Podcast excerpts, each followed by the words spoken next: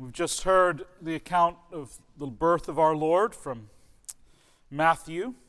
Let's hear it now from Luke. Our sermon text this morning comes from Luke 2, verses 1 to 20. This is, of course, a familiar text, I'm sure, but it's worth hearing again, particularly on this day. Listen now once more to God's holy and inerrant word. It's printed for you in the back of your order of worship if you'd like to read along there. In those days, a decree went out from Caesar Augustus that all the world should be registered. This was the first registration when Quirinius was governor of Syria. And all went to be registered, each to his own town. And Joseph also went up from Galilee, from the town of Nazareth to Judea to the city of David, which is called Bethlehem, because he was of the house and lineage of David, to be, betro- to be registered with Mary, his betrothed, who was with child. And while they were there, the time came for her to give birth.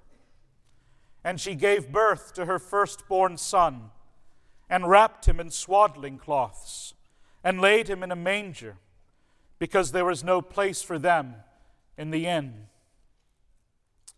And in the same region there were shepherds out in the field, keeping watch over their flocks by night. And an angel of the Lord appeared to them, and the glory of the Lord shone around them, and they were filled with great fear. And the angel said to them, Fear not, for behold, I bring you good news of great joy that will be for all the people.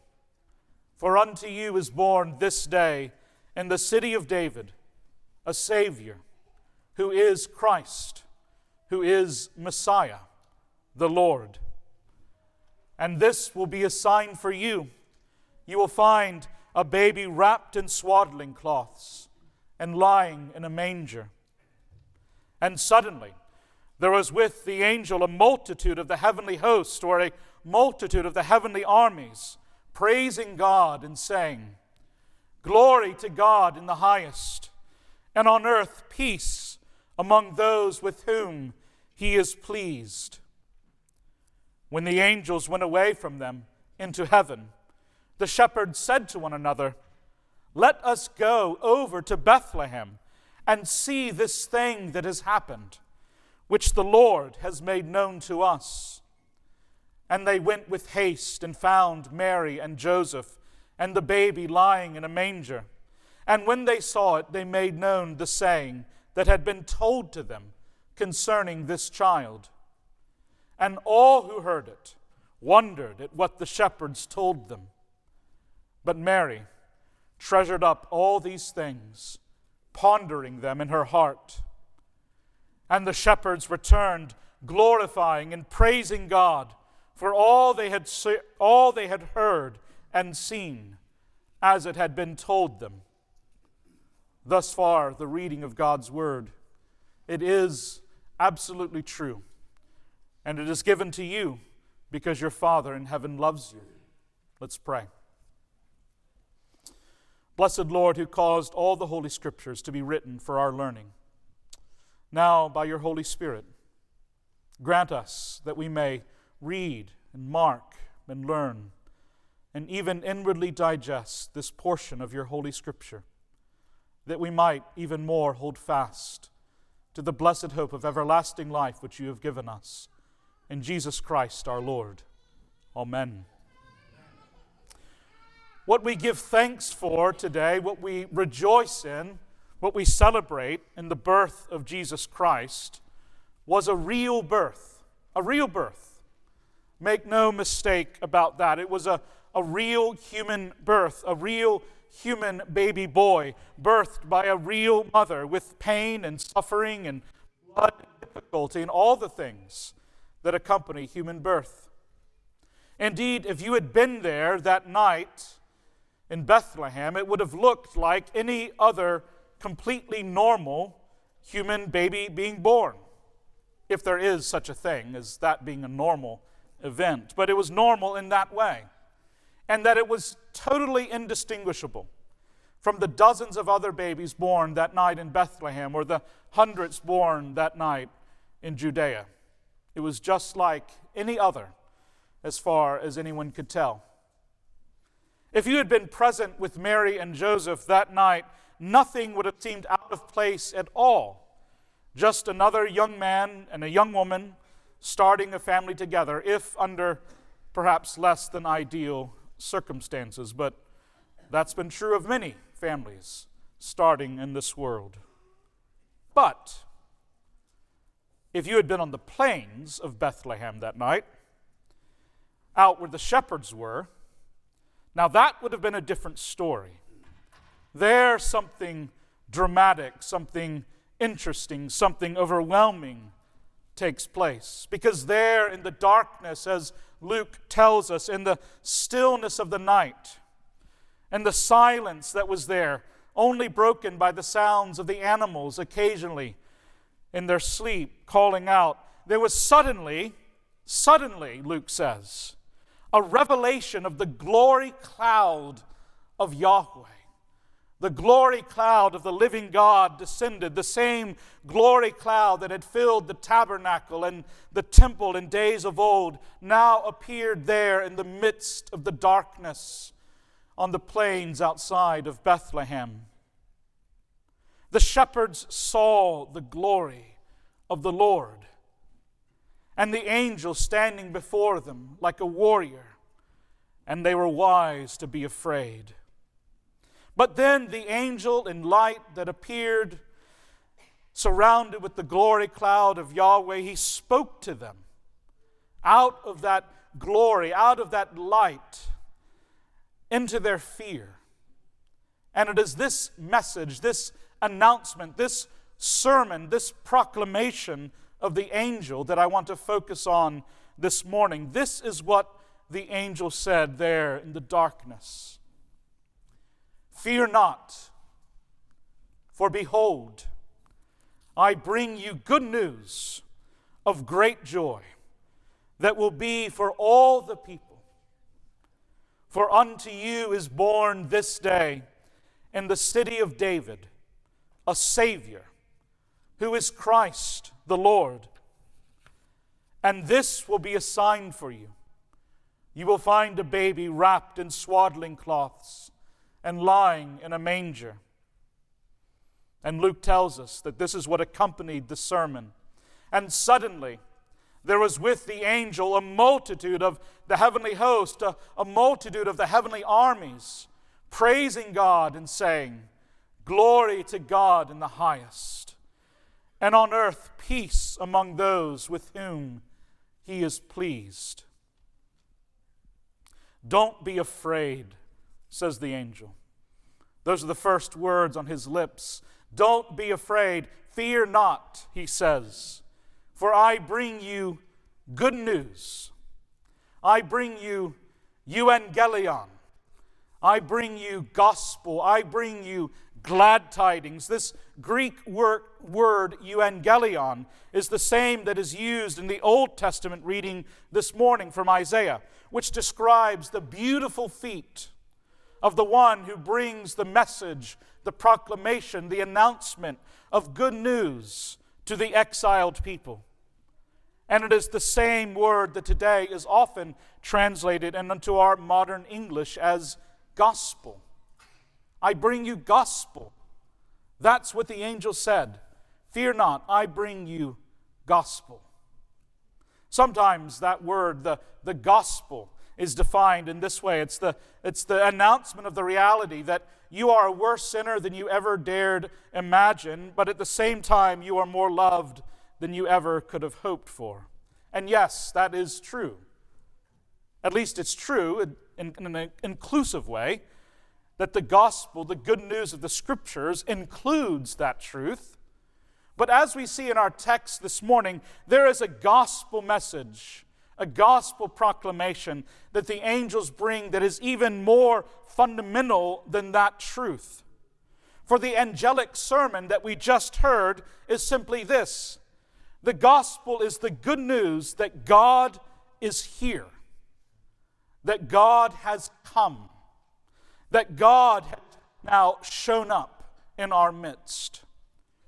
For in the city of David, a Savior is born, who is Christ the Lord.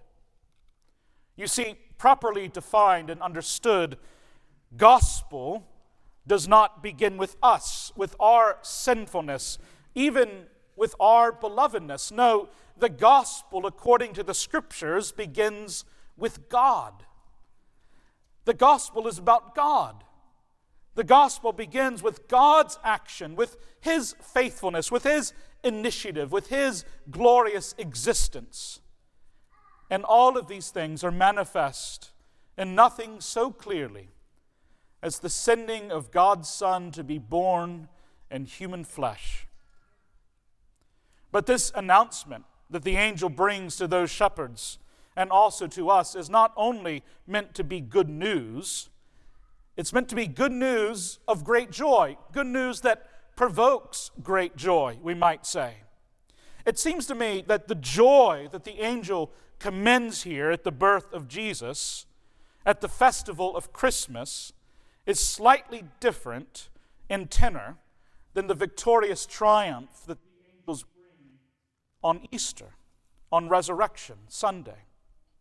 When we think about our salvation as being deliverance from sin and death, Jesus' resurrection and the celebration of the feast of Easter means that the victory is ours, that the battle has now been won. But Christmas, Christmas is a little different. Christmas the feast of the incarnation of our Lord, has more to do with the joy that comes when those who are enslaved to sin realize that there will actually be a battle in the first place. You see, to put it in blunt terms, if Easter is the celebration of the certainty of our salvation, then Christmas is the celebration of the possibility of our being saved. Easter is triumph and a victory march in sunshine, but Christmas, Christmas is the note slid under the door of the prison cell that reads, Rescue is coming. Salvation is on the way. And because this announcement, this proclamation is so unexpected, so out of the blue, so unimaginable. The joy that Christmas brings with it is a kind of, a kind of giddiness almost, a kind of carelessness and merriness and, and recklessness. Now, now, in our culture today, with all of its faults and flaws, it is interesting to me that we at least maintain still an echo of these realities in the ways that we keep Christmas. Now, of course, we could critique our culture's celebration of Christmas. We could talk about consumerism and materialism and, and all the other isms that are in play. But I don't want to do that today. I don't have any interest in doing that this day because I think that there remains still in our culture an extravagance connected with Christmas that I believe is profoundly appropriate and right. You see, Christmas is the time when people in our culture will travel thousands of miles to be with family and friends. Christmas is the time when people in our culture will spend more money than perhaps they should to bring delight to someone they love. Christmas is the time when people in our culture will eat and drink more and more, at least from a responsible health perspective, than they definitely should. And, and friends, I want to say to you this morning all of that is good. All of that is right. All of that is fitting for what we are celebrating in this feast. Because if you don't go at least a little crazy in some way at Christmas, it is possible that you have missed the point of the whole thing in the first place. Because it's all about good news of great joy, good news of extravagant happiness and merriness. It's fascinating, actually, when you read the, the account in the Gospels how this emotion of extravagant joy pervades the whole Christmas story from beginning to end. You see, John the Baptist starts it all. He leaps in the womb with joy, Elizabeth says, when Mary comes to visit her. When Mary has just barely conceived the Lord Jesus Christ by the power of the Spirit in her own womb. John the Baptist leaps with joy, Elizabeth says, when the presence of Christ comes near. And then Mary opens her mouth in the Magnificat and tells of how she rejoices, she says, in God her Savior. For he that is mighty has done great things for her. And then when Elizabeth's baby is born, her neighbors and relatives come over, and Luke tells us they rejoice with her for this baby who was born to her in her old age. And the angels, of course, as we heard this morning, tell the shepherds that when Jesus is born, they have good tidings of great joy for all the people. And Matthew tells us that when the Magi see the star resting over the place where the child Jesus was, that they rejoiced exceedingly, Matthew says they rejoiced exceedingly with great joy. And this joy that the birth of the Son of God brings causes people to do things, to, to do extravagant kind of things. Remember that as far as we can tell from the text, it seems that the shepherds who heard this proclamation of good news from the angels in great joy, in the next breath, they thought nothing of leaving their sheep there in the darkness and in the wilderness to search for a glimpse of this promised king. And the Magi, once they had seen that star and ascertained its meaning, they left their homelands to travel thousands of miles to see this new king. Those things are more than a little crazy more than a little extravagant. But that's the point. This whole story, this whole narrative, this whole announcement of the birth of Jesus is unexpected and extravagant. And that's the way it should be. Because the birth of God's Son is not only gospel, it is not only good news, it is good news of great joy. It is gospel of great joy. The Christmas message is good news of great joy because it is the announcement that long ago, and many times and in many places, in many ways, God has, yes, spoken to our fathers through the prophets, and that was all good and fine, but something better has come. For in these last days, He has now spoken to us by His Son in living flesh. It is no ordinary message. And that is why the prophets tell us that the feet of him who comes over the mountains bearing this gospel, that his feet are beautiful, for he brings good news of happiness and joy on his lips. It is why the voice of the watchmen lift up their voices and sing for joy, as Isaiah prophesies. For eye to eye they have seen the return of their God to Zion. You see, beloved, the good news of Christmas is an incautious and extravagant hope.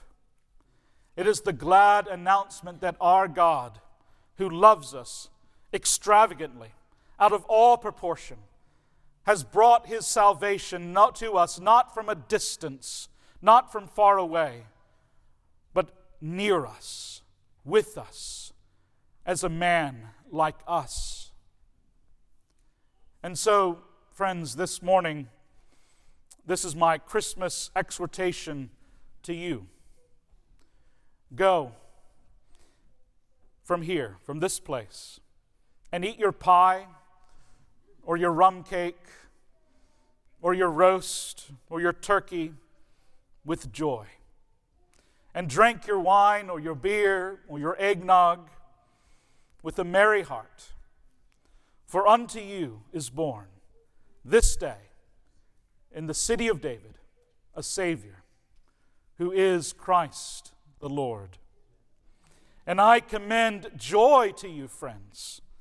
For in this new world that has been brought about by the birth of Jesus Christ, in these last days in which we now live, man has no good thing but to eat and drink and be joyful, for God is with us. Jesus Christ is man, not for a moment, not for a few decades, but for eternity, for the rest of all the ages that stretch before us. He is Emmanuel, God with us.